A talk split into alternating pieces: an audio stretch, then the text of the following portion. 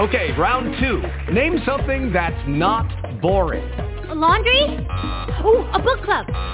Computer solitaire, huh? Ah, sorry, we were looking for Chumba Casino. That's right. ChumbaCasino.com has over 100 casino-style games. Join today and play for free for your chance to redeem some serious prizes. ChumbaCasino.com. No purchase necessary. Void where prohibited by law. 18 plus. Terms and conditions apply. See website for details. Blog Talk Radio. All right, fans, here we go. Four two-minute rounds of boxing scheduled. Women's in the ring.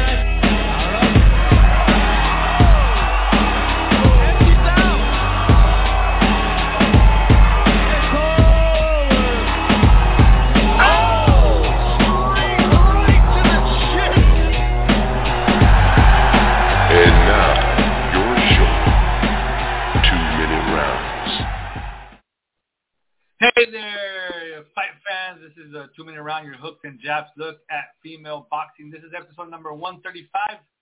We've been gone for a little bit, but we are back, and this is our last show of the year. So it's jam-packed. We're going to be talking about everything that has gone through in female boxing in the last uh, number of weeks. We have a special guest joining us in about 15 minutes, up-and-coming prospect Mia Ellis from Baltimore, Maryland. She's going to be joining us in about 15 minutes. And we also have the end of the year awards and what's coming up is for the rest of the year, which is not a lot, but there is some. My name is Felipe Leon from Tijuana, Baja California, Mexico, and from the Bay Area of Northern California is Mrs. Lupi Gutierrez. Lupi, how are you doing tonight? I'm doing good. It seems like we haven't been on for a while. I'm yeah, excited. it's been quite a while actually. You know, things Mhm. get in the way, life gets in the way, but we're here. We're ready to talk about what's coming next, and from the Inland Empire, just east of his hometown of East LA, Mr. David Avila. David, how you doing tonight? Very good, very good. How's everybody? Good. Is it cold out there? It's cold. Yep. I'm sure it's cold out there with you, right, Lupi? Oh, it's cold. It's 32 in the morning, and that's when I get up to go work out. It's brutal. How about with you, David? Is it how cold is it out there in the Inland Empire? Yeah, it's been in the 30s. Been in the 30s, so 35, 36. Wow. Over here is in the in the 40, 41 in the morning, like at six in the morning, and then it gets a little warmer, but it's still kind of chilly. But it is Southern California. Well, here we are, Mhm. episode number 135, and let's get back into the review real quick before our guest host, uh, our guest actually, Mia Ellis, calls in in about 15 minutes. Going back to Friday, November 18th from the Czech Republic, Alexa Kubicki scored a unanimous decision over veteran Isabel Millan in a 10-rounder at 112 pounds. Scores there were 190, 99, 91, and 97, 94.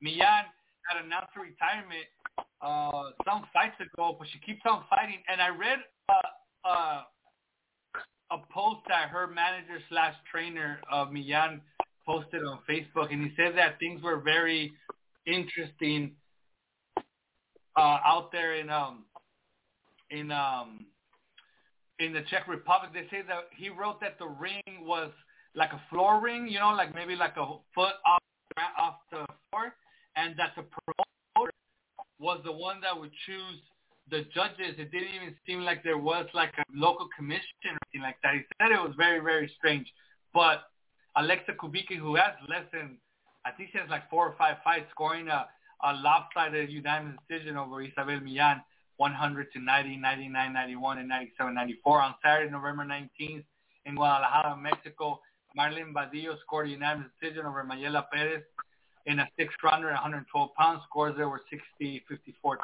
times. And on Tuesday, November 22nd in New York City, Mi- Mikaela Krebs scored a unanimous decision over Indeya Smith in an eight, eight-rounder at 118 pounds. Scores there were 80-72 and 79-73 two times. And on Saturday, November 26th, from London, England, on DAZN, Sandy Ryan scored a unanimous decision over Anaí Esther Sanchez for the 140-pound WBC international title. Scores there were 192, 99-91, and 98-92. David, what can you tell us about Sandy Ryan? Do you see her developing Do you think it's too early to take on such a veteran as Anaí Esther Sanchez from what you saw a couple weeks ago? What did you see in, in Sandy Ryan?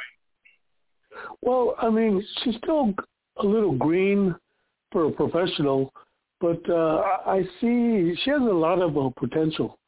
I see a lot of potential in her, and and the strongest I see is that she has that uh, the will, and that's a big part of fighting uh, to have that willpower. Because when you have the the rest, the athleticism and stuff, it, it'll come together if you have a good trainer, and if they match her right. But so far, I I, I can see her eventually fighting for titles. Did, did you get to watch that fight, Lupi?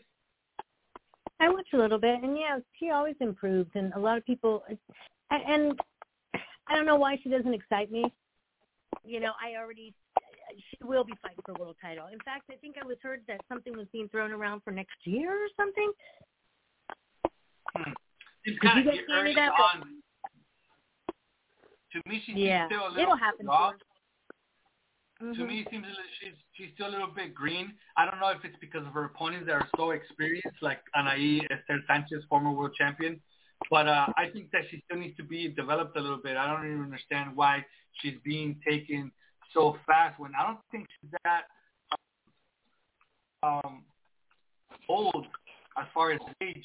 She's uh, five and one, two knockouts, and she's 29 years old, which is not that old. So I don't know why she's being taken such a fast route, but you know, Eddie Hearn has knows what he's doing. So we'll see what happens there. On the same night in Carson, California, Evelyn Bermudez loses a majority decision to Yokasta Valles in a 10-rounder for the 108-pound IBF and WBO title. Scores there were 99-91, 97-93, and then even 95-95. David, you were one uh, of the few maybe, or maybe not the few, but you were one that from early on you thought that Valle had a really good chance of, of beating Bermudez. I thought that Bermudez experience, uh, experience, uh, longer reach and taller, uh, you know, being taller was gonna, you know, take her to victory. But Valle pulled it off, majority decision, close decision. You were there at Carson at the uh, Dignity Health Sports Center or complex. What did you see uh, that we didn't see on TV? Uh, well, the one to do is that because Bermudez is is so um, right-handed crazy, she was able to to use that against her by making her shift her feet, and and she would shift, and Bermudez would have to set up again for that right hand because that was that's her money punch. And so once Yokasta got adjusted to it, because she did take some right hands in the first two rounds, and she was able to take it. Uh, but then she started slipping in between the punches and and making her shift, uh, make Bermudez shift her feet, and that's when she took over. She was able to to make basically punch in between her punches and get out of danger, and that's basically the recipe for the fight. Did you get to watch that fight, Lupi? I did, and and I, I I was one of the naysayers. I was with Felipe, and um yeah, she really surprised me, and she was all over. But it's all over her, but not just pitter pattering, which I thought she was going to do. She actually had a little bit more power behind those punches. Am I right, David? Did she hurt her? Did, were they a little bit more powerful? Uh, she stunned her a few times, not a lot, but I'd say about three times. She really stunned her with really good punches, and you know made her go backwards. Uh, I think it kind of surprised Bermudez, but uh, Bermudez is very good. She just has to learn how to use that left. Mm. Yeah, I agree with you, David. I think that the the key to Valle's success was taking Ber- Bermudez's right hand away. I mean, we kind of had an inclination that that's really was Bermudez's money punch, and when when Valle was able to figure out that she needed to get out of range of the right hand, but then still be able to get inside and land her punches very quickly. Actually, she's bad. She has very fast hands, and she was able to do that. She basically took the fight over. I mean, I saw her pretty close. That 97, 90, that 99, 91. I think that's that's ridiculous, and I think that was um, I don't, if I'm not mistaken, that was a, a controversial judge that gave that 99.91. Let me double check that one second. Yeah, that's that same that's that same lady Adelaide, judge, Adelaida right? Byrd. Adelaida Byrd Yeah. was infamous Yeah. for giving uh, crazy, crazy uh, scores. Um, last Yeah. time she gave a crazy score, I think it was on a, in a Canelo fight or something like that. And she was actually, you know, reprimanded for it, and we didn't see her for a while. I'm trying to look at that fight, uh, which one it was, but I know that it was, I think, a Canelo fight. So that 99-91 by her, that was that's crazy. Um, 97-93, a lot closer. Maybe 96-94 uh, would have made sense. Uh, and obviously, you can't argue with that um, uh, 95-95, which I think it might have been close enough to to do that.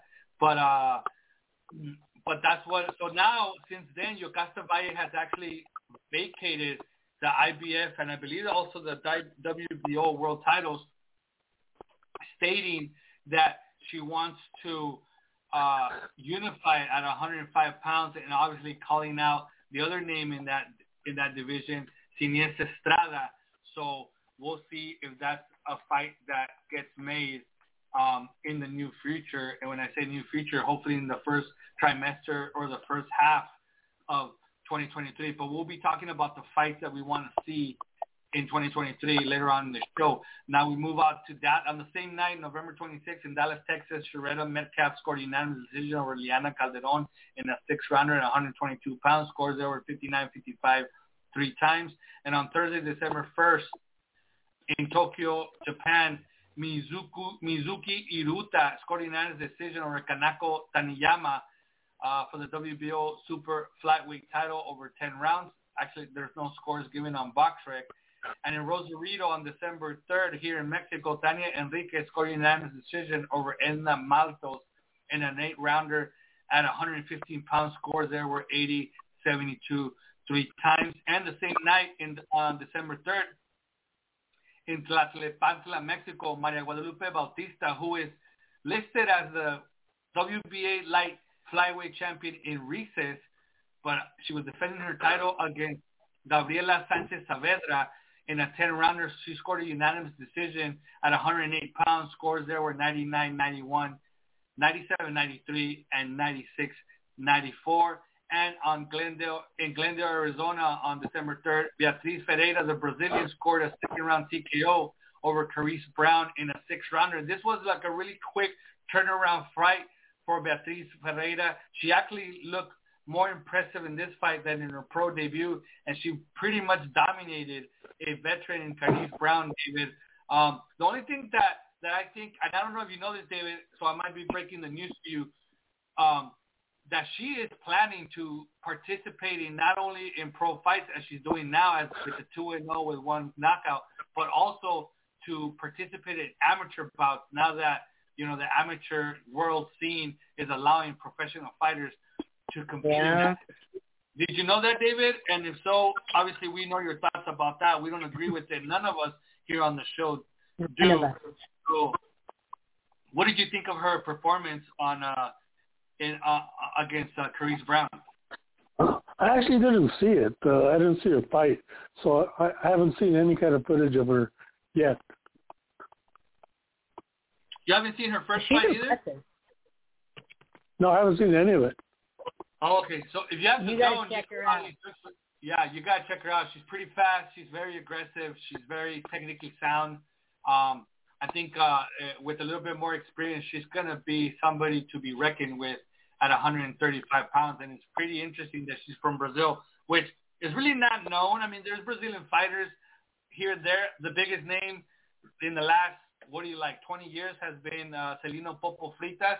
But as far as female fighters, boxers, besides Cyborg, which she just made her pro debut not too long ago in boxing, and she's an MMA fighter, there really hasn't been a big uh, Brazilian name in boxing as far as female boxing is concerned. But I think this uh, Beatriz Ferreira might be uh, the one that really puts that that uh, country on the boxing female uh, female boxing map. So now we move she's on. She's an Olympic silver medalist. She won it in what year? Um, the last one, and she um, yeah, no, she wait twenty, no, this twenty twenty, and she um, you know, she should fight Melissa Parker. She's that kind of style, David. Like she just goes in there and body, body, head, and you know, combos. She did dominate. And uh, Clarice, uh, Clarice Brown, she had made her pro debut against Melissa Parker and got knocked out. And then here she is against one that's similar to Melissa Parker and got knocked out. Wow. Huh. They knew what they were up against. you know, they have to look at the backgrounds of these girls. Yeah. Yeah, she's pretty, she's pretty. Yeah, I mean, yeah, I mean, they knew who. I, I'm pretty sure they knew who Beatriz Ferreira was, but uh, but before we move on to our to the last of the rear view, which would be uh the show from this last weekend with Ebony Bridges, uh, defending the world title. On the line with us now from Baltimore, Maryland, is another than Miss Mia Ellis. Let me punch her in. I'm sorry. I can't hear you. You can't. Can you hear us now? Yeah, I can hear you now. Okay. Hey, how you doing? This is Felipe from the Two Minute Round. Thank you for being with us. How you doing? I'm doing good. How about yourself? Good. Thank you. How in how it is tradition here, we're gonna pass on the baton to Mr. David Avila. David, go right ahead. Uh, Mia, good to hear from you again. It's been a while. So Yeah, I know. what's changed uh, ever since the last time we talked? What's your journey been like in pro boxing? Uh, it's it's it's still going good. I just had one little hiccup. Uh, but other than that, everything's still going going good. Everything's still going as how we planned it. What are some of the things that you've learned uh, in the last uh, couple of years uh, as a pro? Uh, one thing that I learned um, is you know just stay focused. If if your mental not right, don't you know don't don't even put yourself in that predicament to you know uh have a hiccup. But other than that, you you, you just gotta stay focused and whatever God got planned for you to happen. I, I did get to see you fight uh, when you fought at the Staples Center in Los Angeles, and uh, and it was pretty. Uh, it was a pretty amazing experience. I guess you're used to it now because you you fight uh, uh, Yeah. a lot into the Tank Davis uh, shows. Yeah. What's that been like for you to to experience that? Uh, now I'm I'm used to it, but I've been fighting in front of crowds since I was eight years old, so it wasn't nothing new to me when the first time I fought on his undercard. But now I can say I'm I'm actually used to fighting in the big arenas with him. Yeah, it's something that a lot of uh, female fighters aren't accustomed to because usually they don't fight in front of 20,000 people like that. Uh, and, and that was Right. pretty jam-packed that day. And also, uh, what's it, what kind of changes have you made in your style since becoming a pro? Um, it's not that I changed my style intentionally. I just got better as the time went on. Um, I think that's just how it works for everybody. The more you do it and the more you work on your craft, you just get better. I I also know that you fought at lightweight for a little while, but you mo- mostly fought as a super featherweight. So where do you feel Yeah. more comfortable? Um, I'm I'm comfortable at 130. I make 130 real easy. I might go down to 126 soon, but uh, right now I'm gonna maintain at 130. Okay, Mia. Uh, I'm going to pass you on to Lupi. Lupi. Hi, Mia. How you doing? Hey, good. Welcome to the show. Thank you. You know, you have one of the best fighting names. How did you become Killer Bee? it's a long story. Um, between me and my two sisters, we all got nicknames. I'm Killer Bee. My older sister is uh Honey Bee, and my second sister is Queen Bee. I I was so Killer Bee because I was the I was the mean one. I love, I love that. Oh, so you're the mean one. So is it true that you saw a boxer get his nose nose busted, and then you told your dad that you wanted to make somebody's nose bleed too? Yes, it's actually on YouTube. When I said that, um, I seen somebody else get busted when I was younger, and I I told him I wanted to, you know, give it a try to make somebody else nose bleed.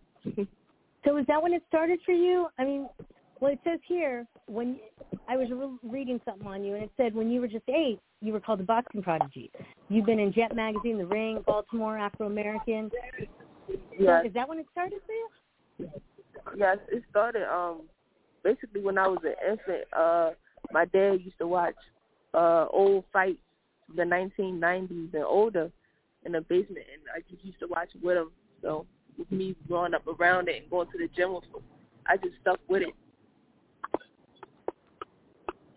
So can you tell us more about your personal amateur highlights within USA Boxing?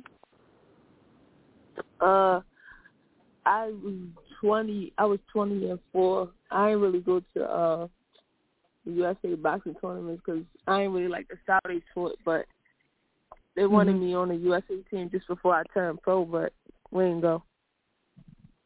Oh, all right. Okay. You know, I was living in Long Beach, border Compton in California during the Rodney King riot, and it's something I'll Uh-huh. never forget. And you lived through the Freddie Gray riot, and it was actually on your Yes. birthday, right? And so, Yes. how important was boxing and the gym for you during that time? Uh, well, during that time we had we had to shut down because you know it was a riot throughout the whole city. So, um, it was kind of devastating for the ones that really wanted to be in the gym to shut down for a cause like that. Um, but it was just so Mhm. crazy outside. Everything was on fire. People breaking their stores, and we literally was in the middle of it. The gym was in the middle of Mhm. it. So, Did you stay in the gym? Is that where you were? Your yes, safe time, your safe place? I'm sorry. What you say? Mm.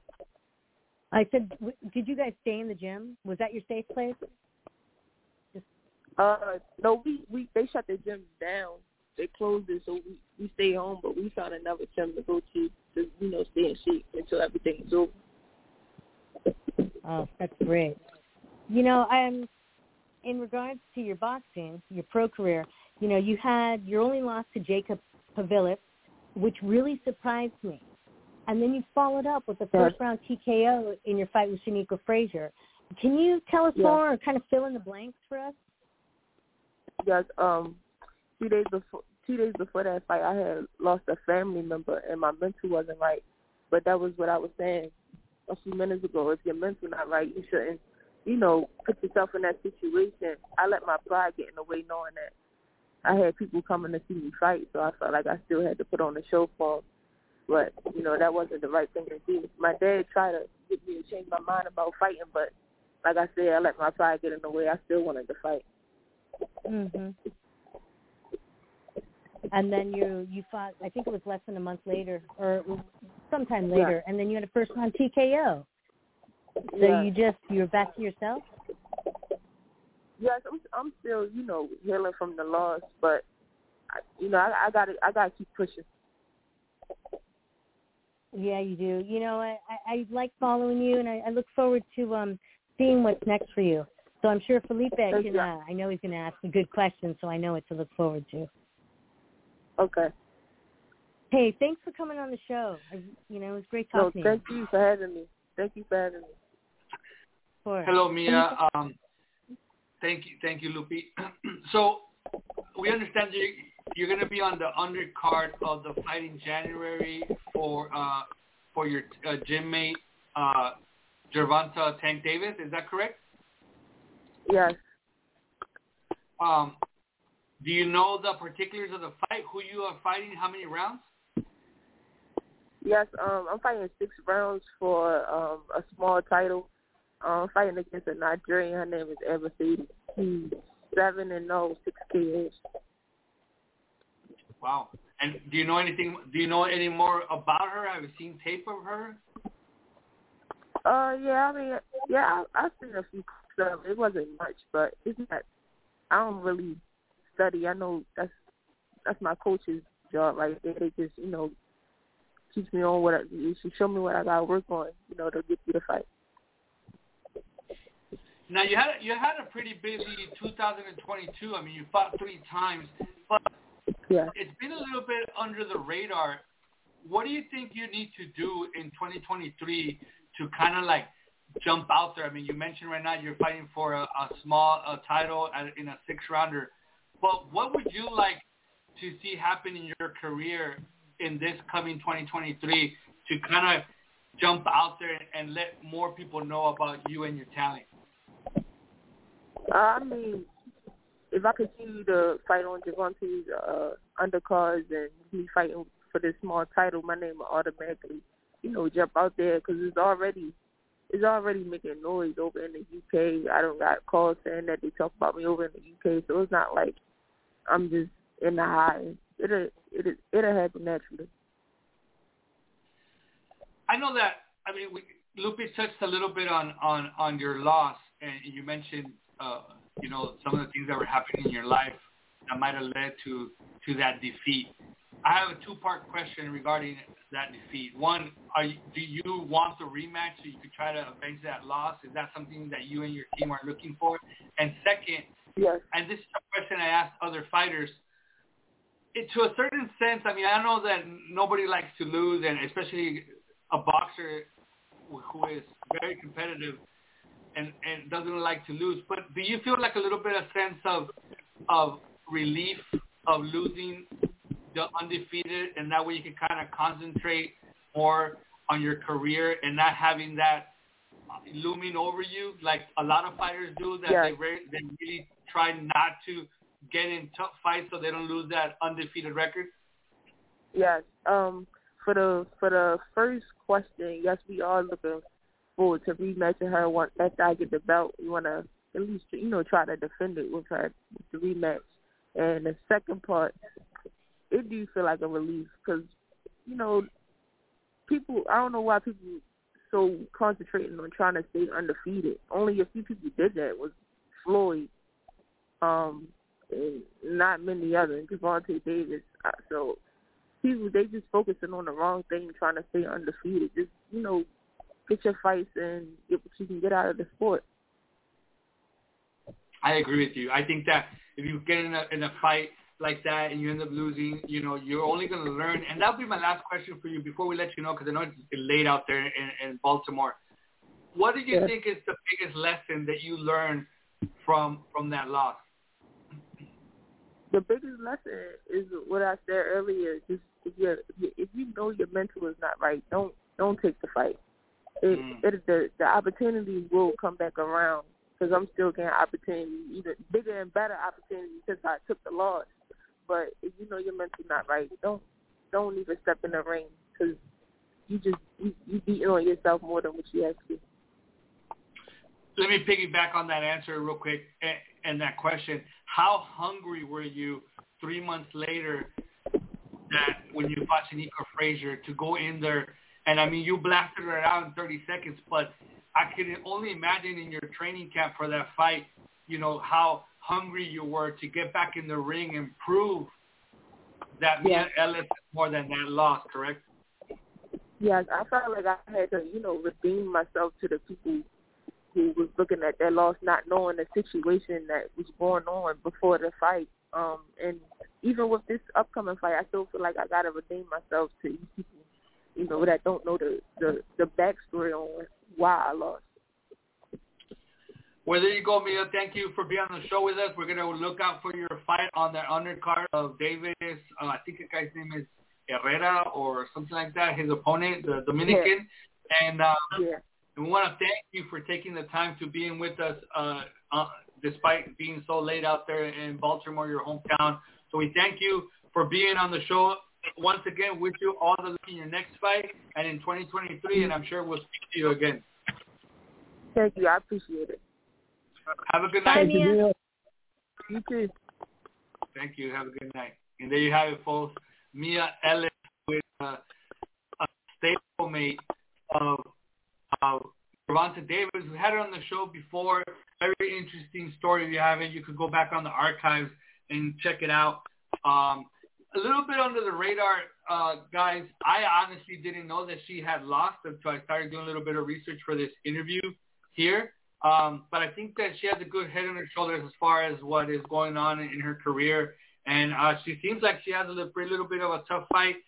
Um, you know, Nigerian, Africa, you know, the boxing scene out there might not be as, you know, as competitive as out here in the United States. She has a, uh, an amateur pedigree, but still, you got a fighter that's eight and zero with seven knockouts. One thing that that fighter from Nigeria doesn't know how to do, and that is lose, and they go out there and try not to lose. You know, so she might have a little bit of a fight in her hands come January, and we will sure. I think those those undercard fights, they end up broadcasting them on on Showtime's YouTube page, so Right. we might get a to uh, see uh, Mia Ellis in her next fight. Actually, looking forward to that um, because I think that's a pretty good fight on paper, and we'll see what happens. So let's go back to Saturday, December 10th, which was just this last weekend. From Leeds, England, Ebony Bridges scored an eighth round TKO over Shannon O'Connell to defend for the first time her IBF 118-pound title. There's a lot of bad blood between these two Australians. Shannon Courtenay scored a unanimous decision over Hema Gemma Ruegg in an eight-rounder at 126 pounds. Scores there were 77-75. And Rhiannon Dixon scored a unanimous decision over Christine Shergold in an eight-rounder at 135 pounds. The lone score was 80-73, same thing as Shannon Courtenay, because as we have mentioned here before, the British Boxing Board of Control doesn't have enough money with all the fights that are being made to have three judges on an undercard fight and have the referee score it. But I, for one, I'm going to eat crow because although I, I, I like how Ebony fights and I know she's tough. I mean, we've seen it, especially in that one fight, fight some fights ago where she, I think it was with Shannon Courtenay where they, they, you know, they, her right, yeah, I forgot what eye was, but it got closed shut. And we've seen her really go out there. I didn't think that she had the skill to be able to beat a taller, good, good enough technical fighter in Shannon O'Connell. And, at, and in the first, I think it was either the first or second round, O'Connell was landing her right hand at will and actually hurt Bridges at the end of one of those of the first or second round where she made Bridges knees uh, buckle a little bit. But I gotta give it to Ebony Bridges, and I and I gotta eat crow here. She really pulled it off. She she just kept going forward, throwing a lot of punches, really showing her grit, and she was able to um, spectacularly stop Shannon O'Connell in the eighth round. So I was pretty impressed by Bridges, and I'm really not gonna look uh, beyond her in, in, in her future fights. Quite honestly, I'm gonna give a little bit more. I'll give. I'm gonna give a little bit more credit to what she can do, and she she proved me wrong, David. So what did you see in that fight? Yes, no, she continues to improve. I mean, most Yeah. most people they improve in little increments. She improves by leaps and bounds. It seems like every fight. It's kind of uh, uncanny how she does it, and uh, I, she just looks better and better and better. Uh, I I thought that she was going to be a little. I thought she was going to be better than Shannon O'Connell, but I didn't.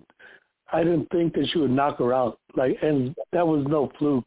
She just uh, battered her. What did you see, Lupi? I saw Ebony knocked Shannon O'Connell into another dimension. You know, Ebony, like you said, she always comes forward. I love that she never just throws one punch. And, you know, her jabs were two or three followed with the body. And then when Shannon would come and hit her four times, she was blocking all of them. She was, her, she really has improved. She was, she was oh, aggressive. yeah. I mean, she beat her to a pulp. But she also, it's one of her little clips she had she they asked her why she didn't react and she like I couldn't waste any energy. I was keeping all the energy inside when she was talking all that at weigh-ins because I kept it all inside. Worked. She's amazing. Oh yeah. Even the knockdown, the knockdown though, that stunned her. That third round knockdown, she was stunned. Yeah, she was. Um, so Wonderful. Ebony, po- Ebony posted on her social media that I think it was her, I think it was her right hand that got pretty swollen, and it looks like she might uh, need some time off to recuperate from that, from um, from that um, from that uh, um, from that uh, uh, uh, uh, I'm sorry, injury. So we'll see what when she's when she comes out uh, next, and and what she and what's in store for her.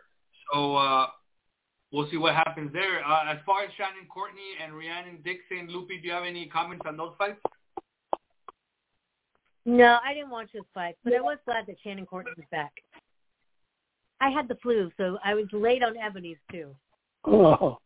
Uh, so I wonder if um, I wonder if um, if Shannon Courtenay, I mean, she fought 126 pounds, and if she's looking for the rematch against Bridges, or she also mentioned trying to see if she could get another fight with uh, Jamie Mitchell, who lost her title. Um, mm-hmm. So, but she, I think she has a little bit of way to go as far as uh, as far as her weight because she weighed in for this fight. It seems like 126 pounds. Let me let me double check that weight. Yeah, it was uh, 126. It was. Yeah. Oh, okay. Yeah, so she she got a little bit uh yeah 124 and a half. She has a little bit of a way to go on that weight to get down to the to the bantamweight title with uh Mitchell and uh uh she actually missed weight against Jamie Mitchell and ended up losing the fight anyways. And then she did fight Ebony Bridges at 117 pounds bantamweight. So so there you go. So so there you have it. The rear view. We just watched it. Not, I mean, we just talked about it. We just had the interview with Mia Ellis talking about her next upcoming fight in January on the undercard of Gervonta Davis. And now we're going to go into our 2022 awards. We have them every year that we've been on the air. So, David, we'll start with you and who you have voted for our first category, which is the Never Boring Award. Who did you give that uh, award to? Oh, I gave that to Ebony Bridges. I think uh, every time she fights, everybody wants to watch, and including me. I have to watch. Uh, she just she brings everything. She's basically what a prize fighter should be: entertaining, interesting, and she can fight. Lupi, do you agree with that? Or do you have somebody else on in mind? Never Boring Award goes to Ebony Bridges tattoos, highly anticipated weigh-ins, making 6000 selling her socks. She speaks five or six different languages. She draws beautifully. She and she announced her fans only fans page before the fight, and she'll probably crash their site. And her win over Shotgun was just a cherry on everything. I agree with you guys. I, I mean, I think it's pretty. It's pretty I'm pretty surprised that we all agreed with Bridges for all the reasons that you guys mentioned. And I think she kind of reminds me because she started boxing late. She actually started in the boxing world as a ring card girl. She, I think she had competed before that as like a physical, like a fitness type of model. Um, mm-hmm. She started in boxing late. She has learned very quickly. She's still, she's very, she's, she's a good fighter and she's good enough to be a world champion and to defend her title, which she did against her mandatory challenger but also there's enough flaws there that make her entertaining and never boring. And she reminds me, David, of the late great Arturo Gatti. You know, he was a good fighter, uh, but there was enough flaws and there was enough heart and there was enough uh, toughness for him to always go forward and try to win the fight, even though he was, uh, you know, overmatched. We've seen him overmatched with you know, Oscar De La Hoya with Floyd Mayweather, et cetera, et cetera. We haven't seen her overmatched. I mean, she was defeated by Shannon Courtenay, uh, but she has learned in leaps and bounds from that fight, and she's looking very mm-hmm. good now. Um, but I think there are better fighters that are 118 pounds than her. But other, you know, like the other champions, which are uh, uh, Nina Nina Hughes. I think that's an even fight. Yulihan Luna. I think she's better than her. A lot more experience. Dina Thorslund mm-hmm. might be better than her. I still want to see those fights though. So hopefully oh, yeah. to unification mm-hmm. as far as that. So I think we all are in agreement. Never boring. The award goes to Ebony Bridges. Now we go to the second category. Most underrated award, David. Give us your your winner. Um, I I'm gonna go with somebody that a lot of people don't know under the radar is Michaela Nebel. She, she's always Oh, fighting these monster fighters. I mean, her very first fight, she was fighting uh Heather Heather uh, Heather Hardy, and she just fought Ramla Ali, and I mean, she and she's never out of it. Adelaida Ruiz, she she gives them battles, and I think she's very underrated. She's never been protected, but she's always in the fight, every single fight. Lupi? That was a good one, David. I, that's really good.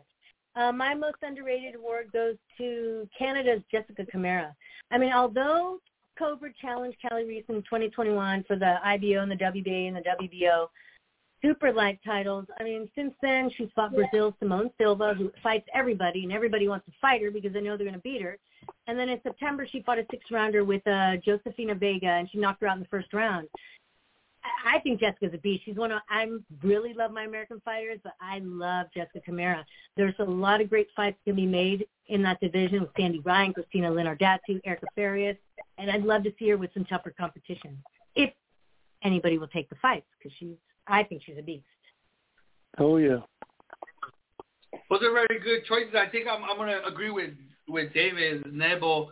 Um, she's a tough fighter. She takes on all comers. You know, she's a good test. And you and, and in boxing, if you really think about it, in whether it be male or female boxing, we need you know those gatekeepers, the ones that are gonna tell us is this fighter um, ready to jump to this next level, and by beating Nebo, they prove it. And you know, and some of them do, some of them don't.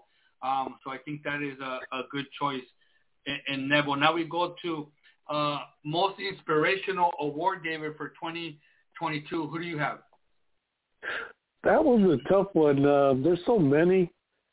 Um, I couldn't choose between Naoko Fujioka or Franchon Crews just because Yeah. they, they go through so many obstacles and they just keep on going and keep on proving. Uh, and to me, that's it's inspiring to, to see that they never quit.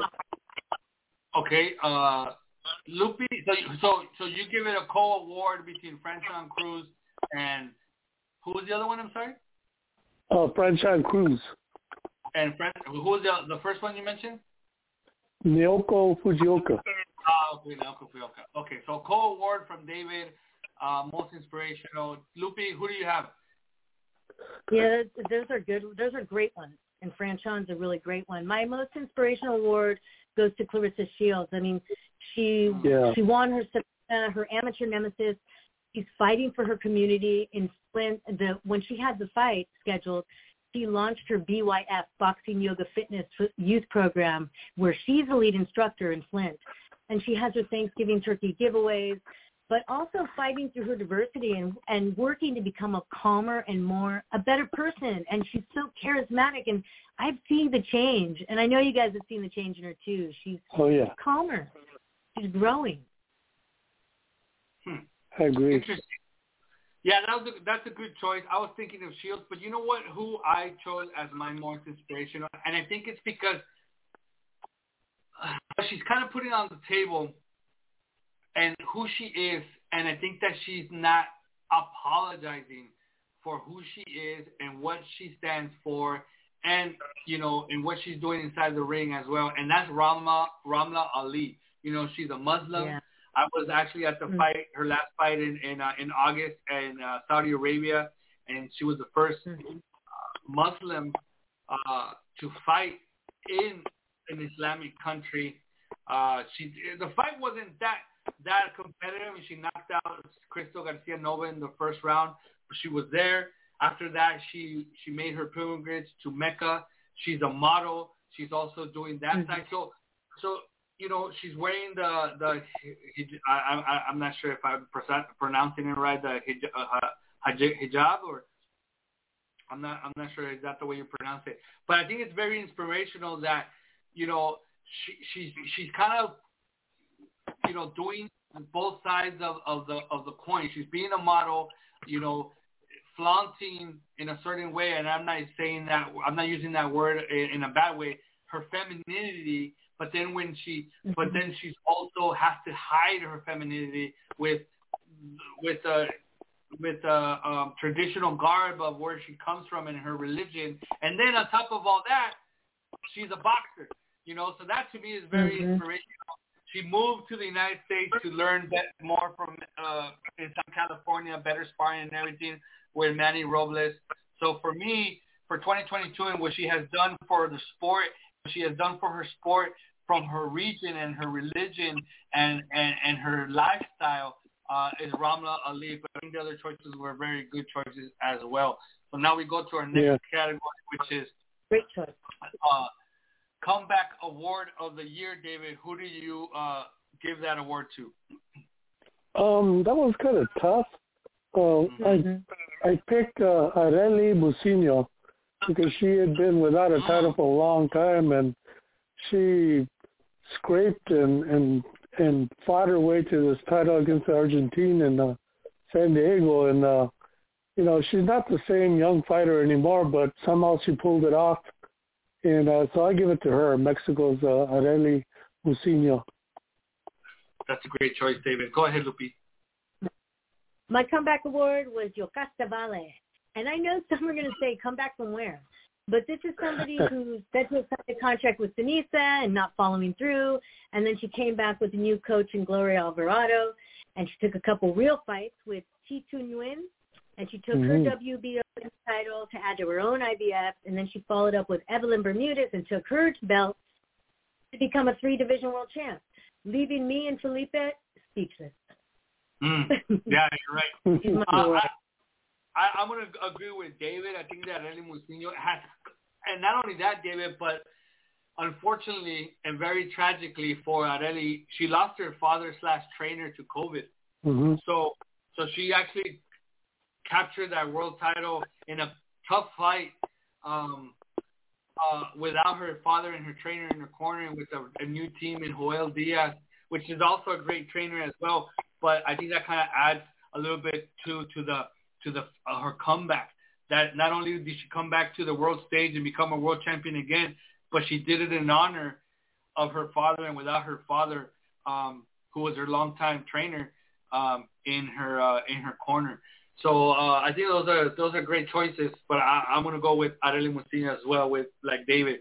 Now, our number five category, which is our potential breakout, and what this means is a fighter that's on the verge to break out in 2023 and be quite possibly a little bit bigger name than they are now, because we do have another category that's a breakout star of the year, but this is a potential breakout of who could be the next name in the sport in 2023, David. Who is your choice? Well, ironically, I picked somebody that you picked for inspirational. I picked uh, Ramala Ali for a potential breakout. I think she's right on the verge of becoming a big star. So that that's my choice, Ramala Ali. Good choice, David. Uh, Lupi? Yeah, I think I got this mixed up. So it was potential breakout. Yeah. See, I, I think I got some. Yeah, you know what? I, I'm. I went gonna- with. you- Yeah, I got it you're gonna- confused. You're going to pass?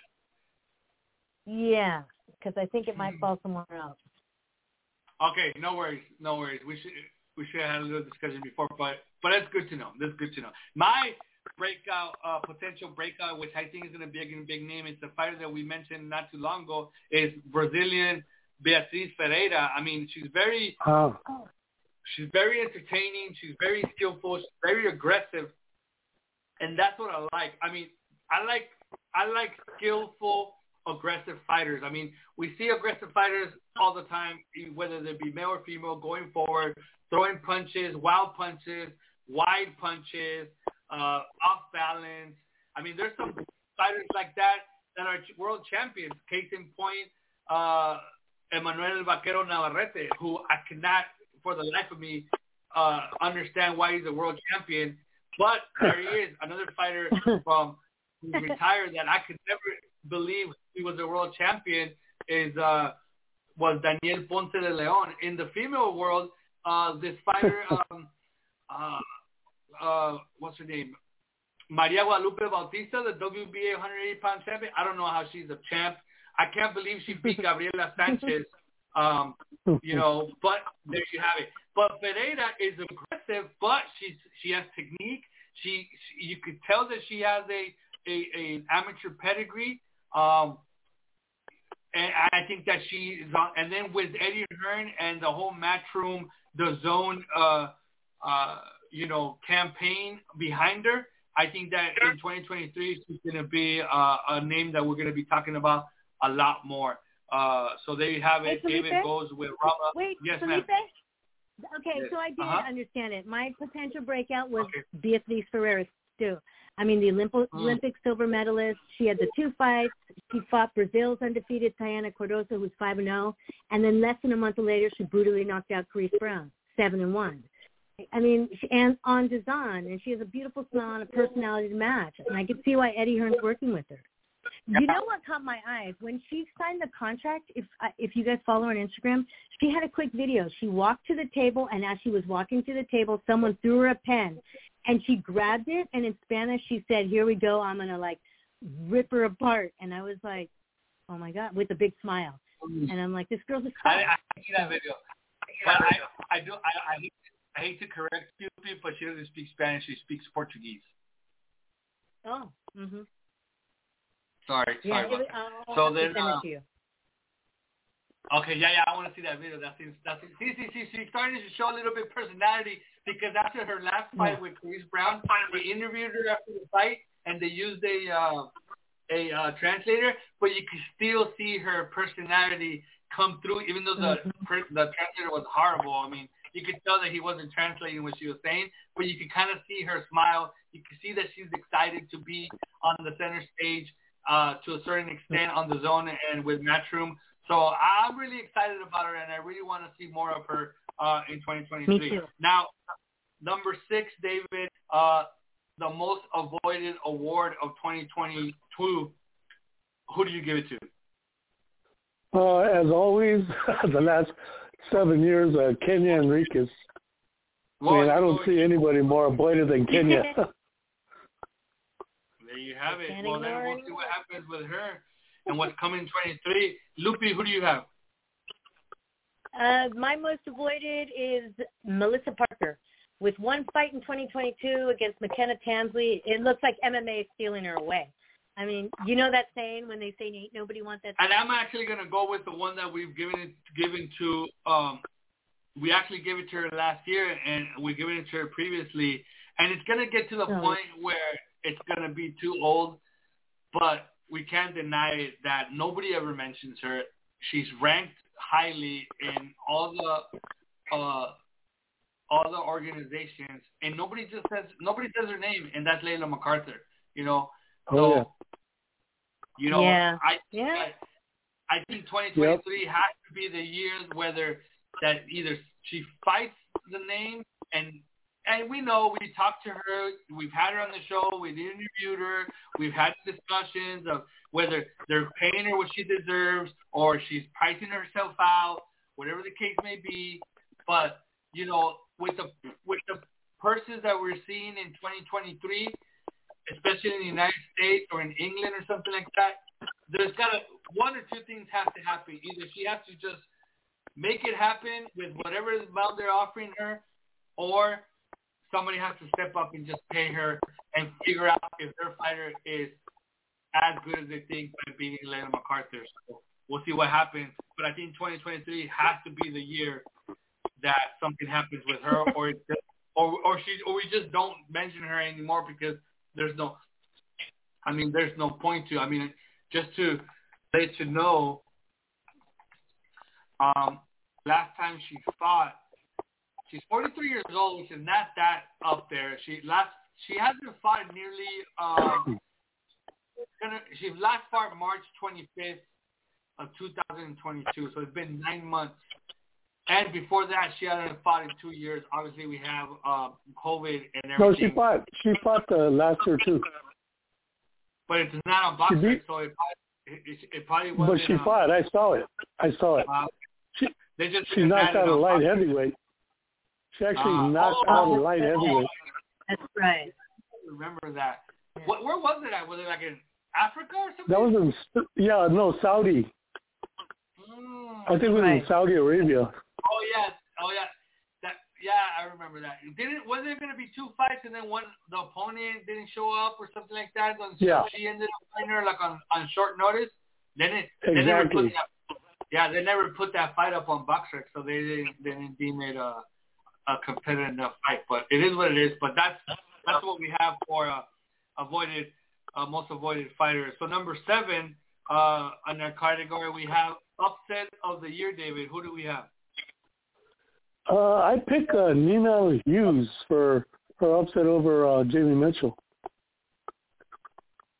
Yeah, five and zero fighter beating uh, Jamie Mitchell, who who didn't have a lot more fights uh, under her belt, but that wasn't expected. So uh, it was it was just uh, oh that's not her.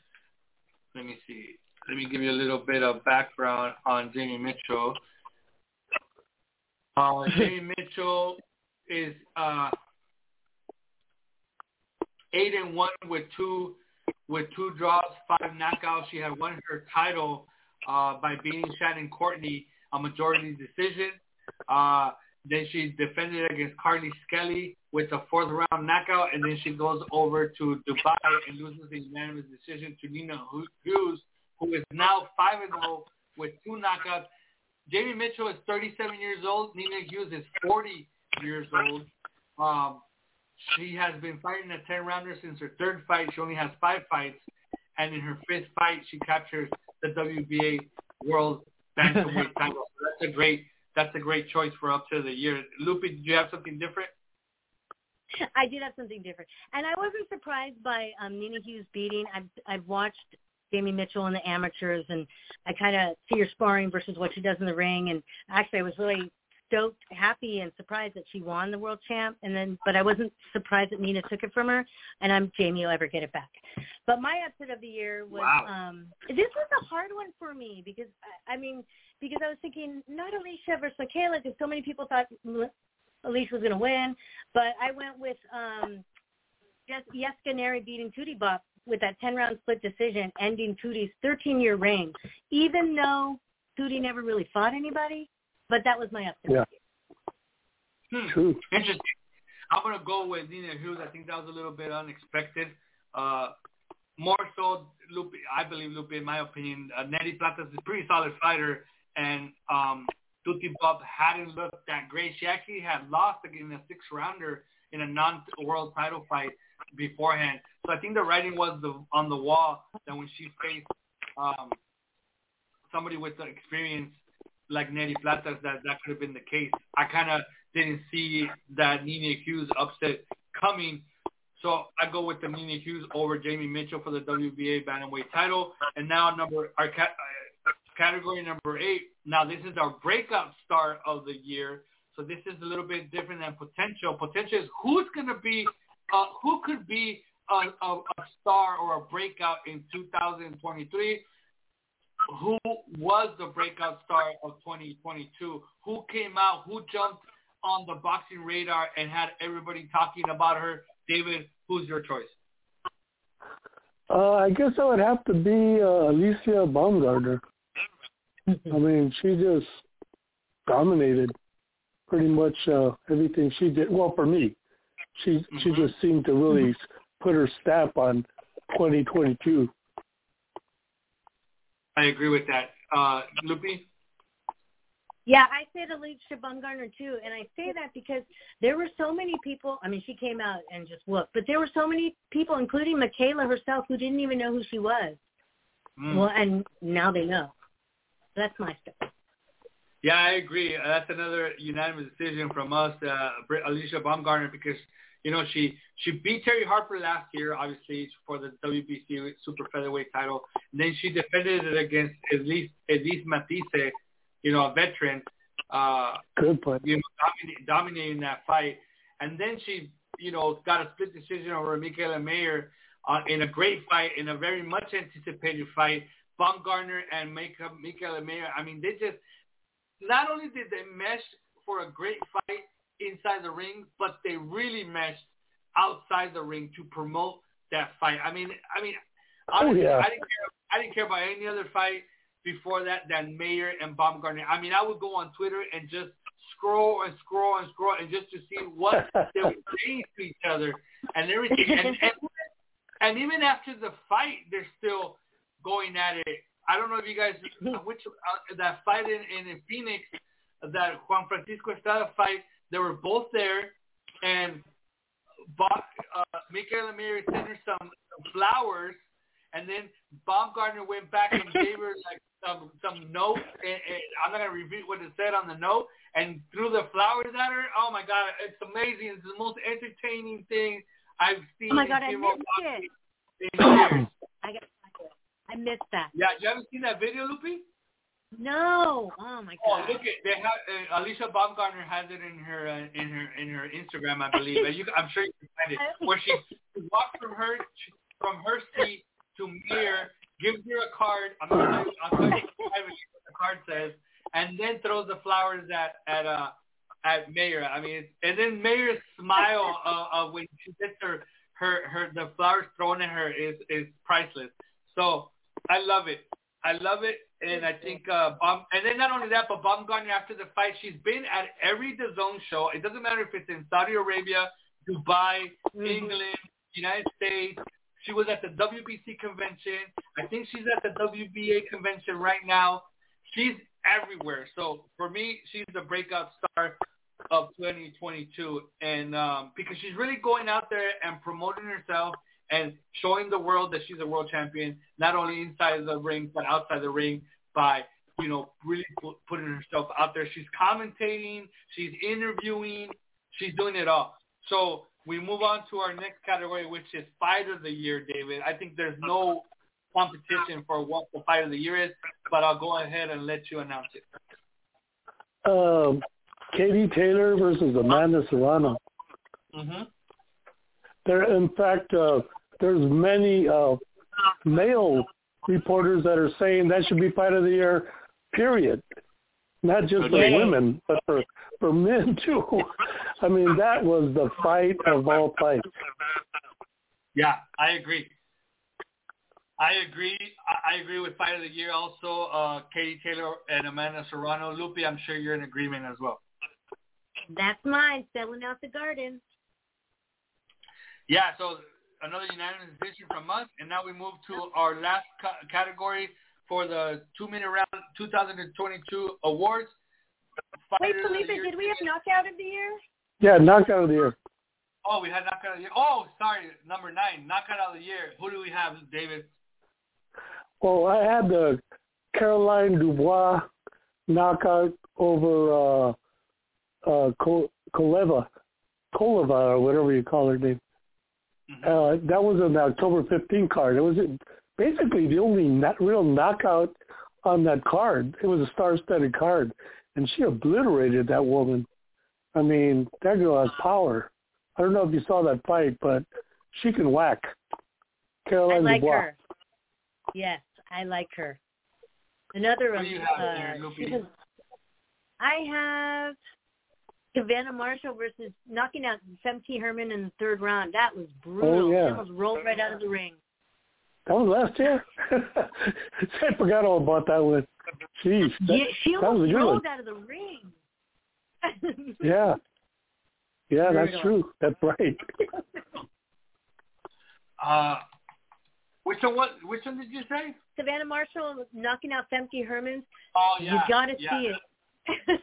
Uh, That's the one that I was looking for. Yeah, that's the one. Yeah, Yeah. that's my knockout Yeah. year. But you know what? An, hon- an honorary mention, and even though it wasn't a one-punch knockout, but I'm gonna do an honorary mention on the Ebony Bridges over Shannon O'Connor when she finally caught her against the ropes and and, and landed Yeah. that broad. I thought Shannon O'Connor yeah. Oh my. was gonna end up on the first row. You know that last punch Yeah, that she know- landed that prompted the referee Oh, yeah. to stop, to stop the fight. I thought that was Yeah. I, I, I she looked I thought she was gonna be like out and uh she was You out know, for a second. that's great. I give that just for the fact that it wasn't like a knockout where it was a technical knockout, but I give that an honorary mention because Bo- Bridges Yeah. landed some hell, hell Yeah, hellacious definitely. uh, punches. in Yeah, there. that was a good one. Yeah. So now we move on to to fighter of the year, David. Who do you have for? I know this is a tough category. There's been a lot of fighters that have achieved a lot in 2022, unified the division, won, you know, a lot of things, you know. Um, and I think it's a tough, tough choice. But who's yours, David? Yeah. Well, it, it was very, very tough, but then I was, I, I just had to pick Alycia Baumgardner. I had to go with her. Uh, she beat, she beat somebody in her division. She wasn't fighting somebody smaller or bigger, or you know, she actually beat a pound for pound fighter in Mikaela Mayer, and uh, and I had to give it to her, to Baumgardner. It was a very, very close because you have Claressa, you have Katie, you have Amanda, you have them all. But I had to go with Baumgardner. Who do you got, Lupi? Yeah, this was this was a hard. This was really hard for me because my immediate answer was Claressa Shields, and then I went to Katie Taylor for beating the seven division world champ Amanda Serrano, and then I just said I'm going with Alycia Baumgardner for coming out of nowhere, like people said, to beat fellow world champ Mikaela Mayer. You know what? I, I, think, new into the mix. I think it's a tough. I think I think like Valle has a. She has. I think she's an honorary mention because you know Yeah. that that Vietnamese girl that she beat for the WBO title. I mean that was that was non-sequential. Then that uh I forgot her name. She's really tough. She's really game, but she really didn't bring a lot to the table. The one that she fought at the, in Orange County, Villalobos, who was a long. Oh was a, yeah, who was Arlene- yeah, Lorraine. who was a last yeah, who was a last minute replacement. So, but the fact that she went up to 108 and beat uh, un, uh, previously undefeated Evelyn Bermudez, that was impressive. But It I was. agree with David. And then Natasha Jonas and what she has done in 154 pounds, even though she's really a natural Yeah. 135 pounder and she's beating bigger girls, but but I agree with David that Alycia Baumgardner beat a, a, a, a top pound for pound, top five, arguably a top Yep. five pound for pound fighter in Mikaela Mayer. Um, to unify the division and besides that, everything else that we said breakout star, where she's really going out there and putting herself out there and making herself known as Alycia Baumgardner. I, I myself gave her the Fighter of the Year award as well. So surprisingly, we had some some unanimous decisions on on um, from all three of us on the Never Born Award.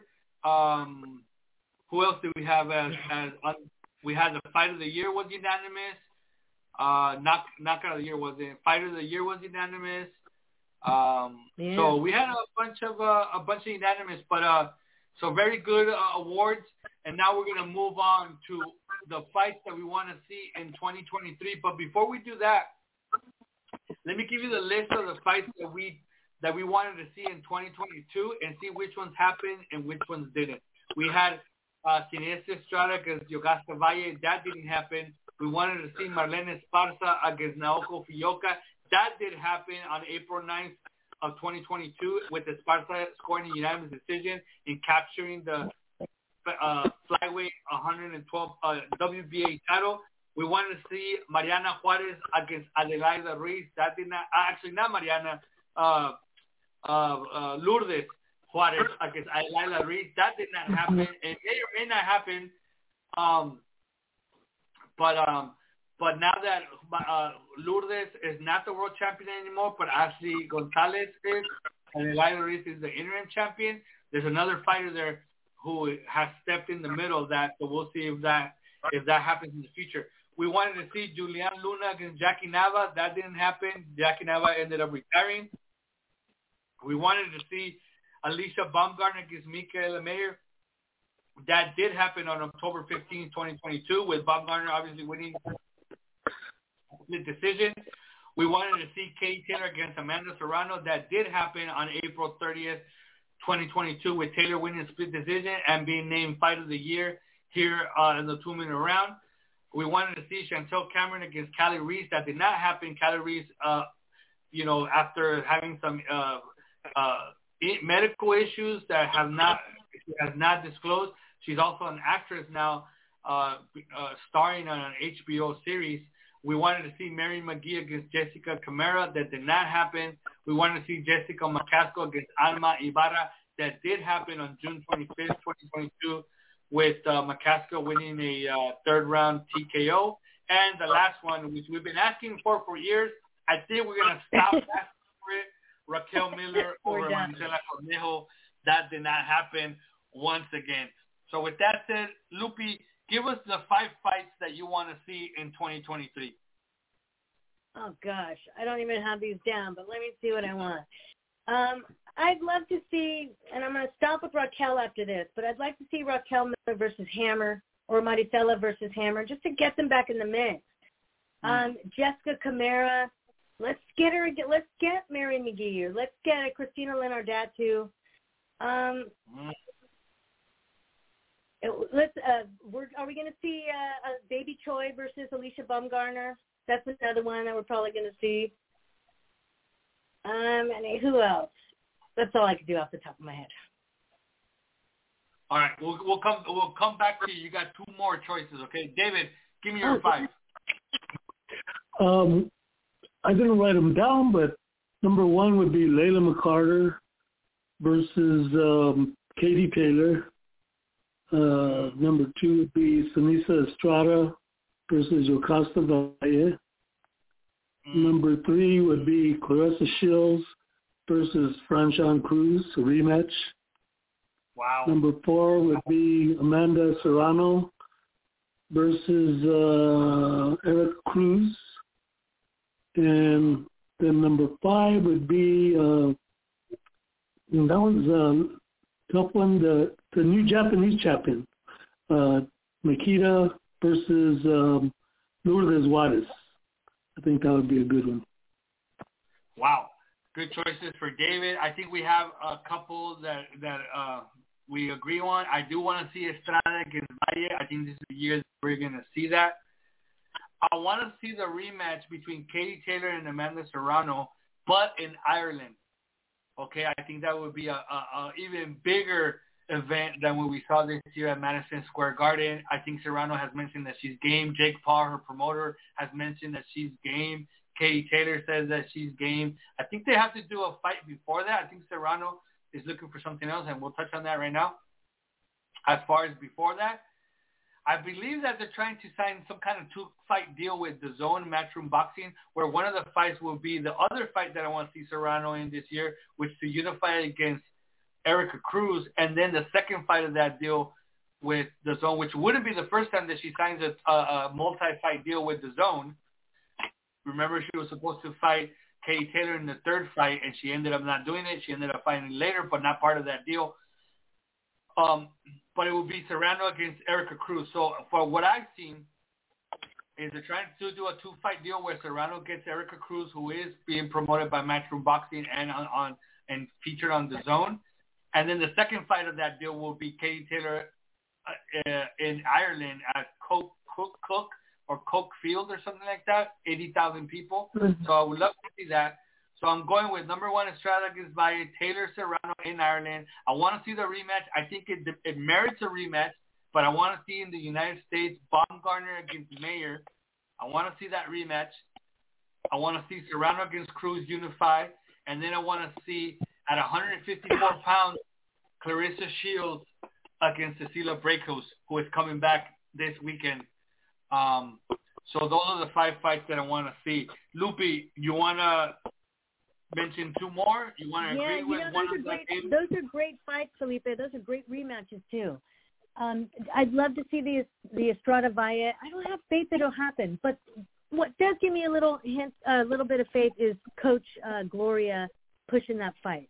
Um, there's, I'd like to see Claressa versus Mary Spencer. I've been hearing chatter of that on social media, and I know Claressa beat her twice in the amateurs, and I think that'd be a great one just to get her.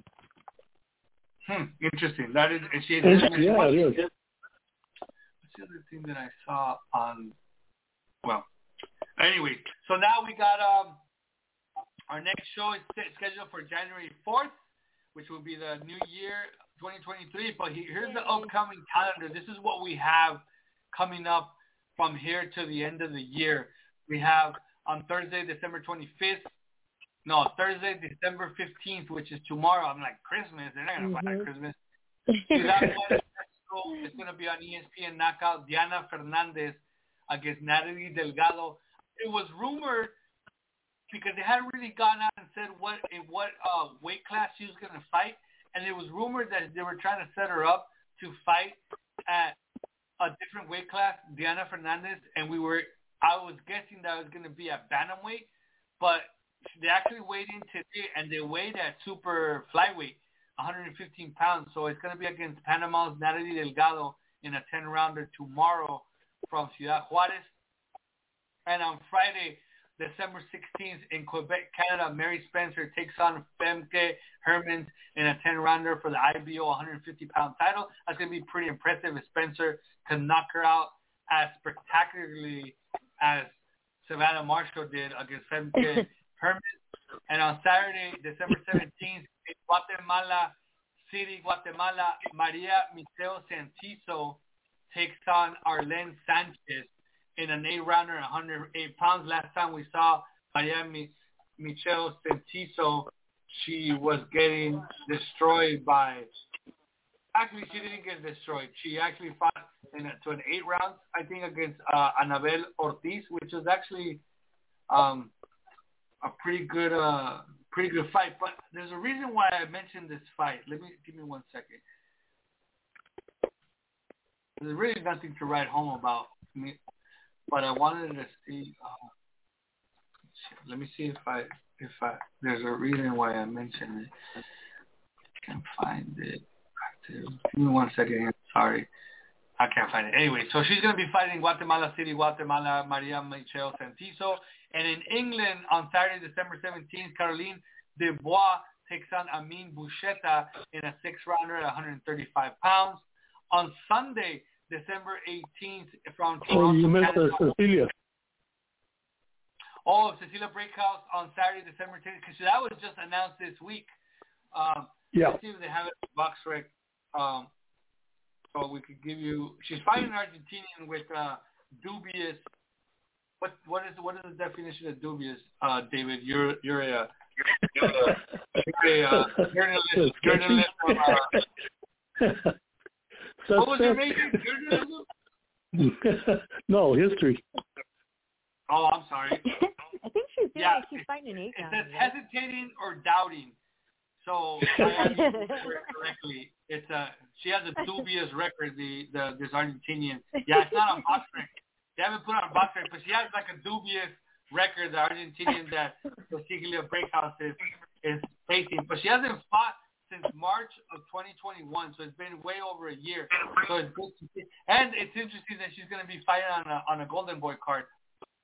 So Yeah. uh, she's 40. On DAZN. It doesn't say her age on Boxer uh, on DAZN. So that's going to be pretty interesting. But that's going to be on Saturday, December 17th on DAZN. And you can watch it in DAZN. Yep. Yeah, we'll be uh, tuning into that one. And on Sunday, December 18th, on Toronto, Canada, Amanda Gale takes on Luz Elena Martinez in an eight-rounder at 122 pounds. On Wednesday, December 21st, in New York City, New York, Sulem Urbina comes back against Indeya, Indeya Smith in an eight-rounder at 115 pounds. So I'm guessing that Sulem is going to make a run at 115 pounds. You know, Yeah.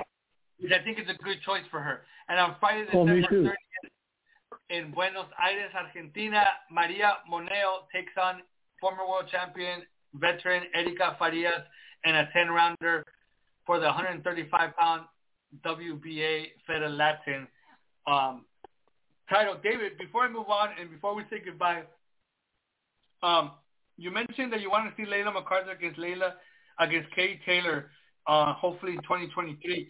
Do you think that Kate that that at 43 years old, Layla McCarter can still make 135 pounds?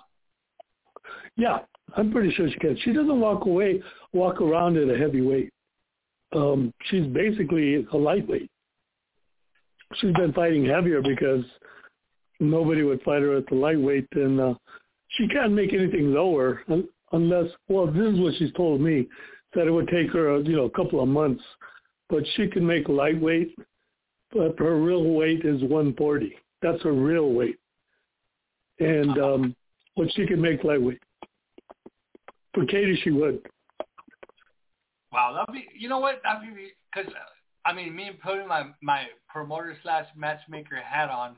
Imagine, imagine in the first half of 2023, we get Amanda Serrano against Erica Cruz, and Katie Taylor has to fight somebody, and there's really nobody out there that could be a big enough name to make sense. I mean, she's pretty much fought everybody at 135 pounds.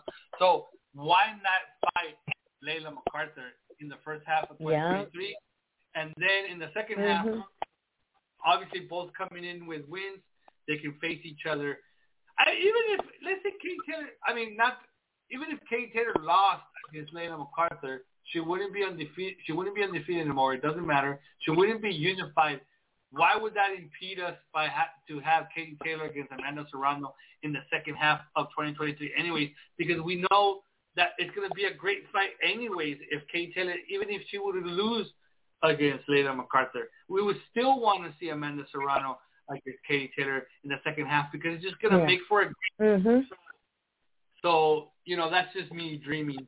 But, um, you know, it's January, our next show is January 4th. We're going to talk about all the fights that we just mentioned on the upcoming calendar and whatever else comes up. Uh, just a little update. Maricela Cornejo is in South Africa. She's fighting for the WBO international title against a uh, South African. The fight was postponed. I think it was supposed to happen this weekend. Now it's happening like Tuesday or Wednesday or something like that. Oh no, oh. it's happening tomorrow. I think because they weighed in today. Yeah, tomorrow. Uh, she may wait, but it was supposed to happen oh, last. Is it? Yeah, it was supposed to happen last oh. weekend. So that's a little bit of something there. Oh, uh, this is what I remember. Mikaela Mayer posted today on her on her um um Instagram on her Twitter. She mentioned uh, after 24 hours, and I'm I'm not not I'm not using it's not an exact quote, but basically a paraphrasing. I was looking for that word, David. Um, she mm-hmm. said, you know, after 24 hours of negotiating, Hyun Mi Choi uh, suddenly is injured. So she, what a joke she is, or something to that effect, is what Mikaela Mayer.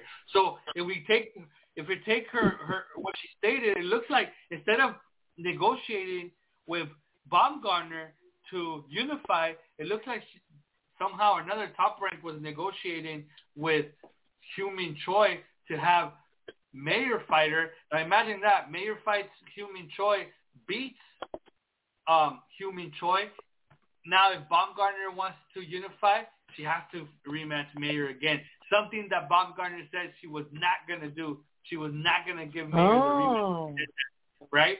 So I like that. I, if Top Rank is really behind Mayer, and I believe she will, they're throwing money at Choi, telling her, I'll give you X amount, a crap load of money for you to play, play uh, Mayer and not Baumgardner, and then we will secure the fight, pretty much secure the fight against Baumgardner again, because Baumgardner wow. to be undis- uh, undisputed. So very interesting. Wow.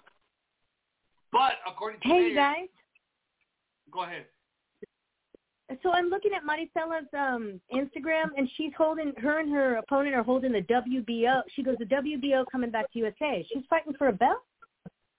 Well, it's an international belt. Oh, international. It probably looks the same. It probably just says international on the on the shield there.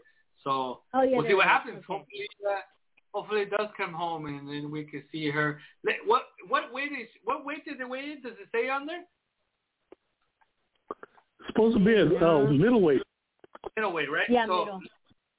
Let me tell you who is uh, middleweight champions there. Because let's WBO doesn't have Claressa. rankings. And middleweight. Yeah, Claressa has all of them. Yeah. Wow. So yeah, maybe my maybe my didn't win the title. Yeah. So well, that's all we're gonna say. So our next show is January fourth. From everybody here on the two minute round, we wish you a a Merry Christmas, a Happy Kwanzaa, a what's the other thing? The the Happy Hanukkah, season's greetings, Happy Holidays, Happy New Year from everybody here at the two minute round. Good night, everybody, and we'll okay, see you next, safe. next Good year.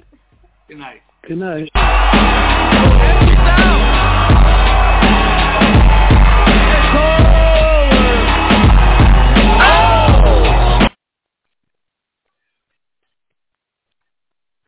Lucky Land Slots, you can get lucky just about anywhere.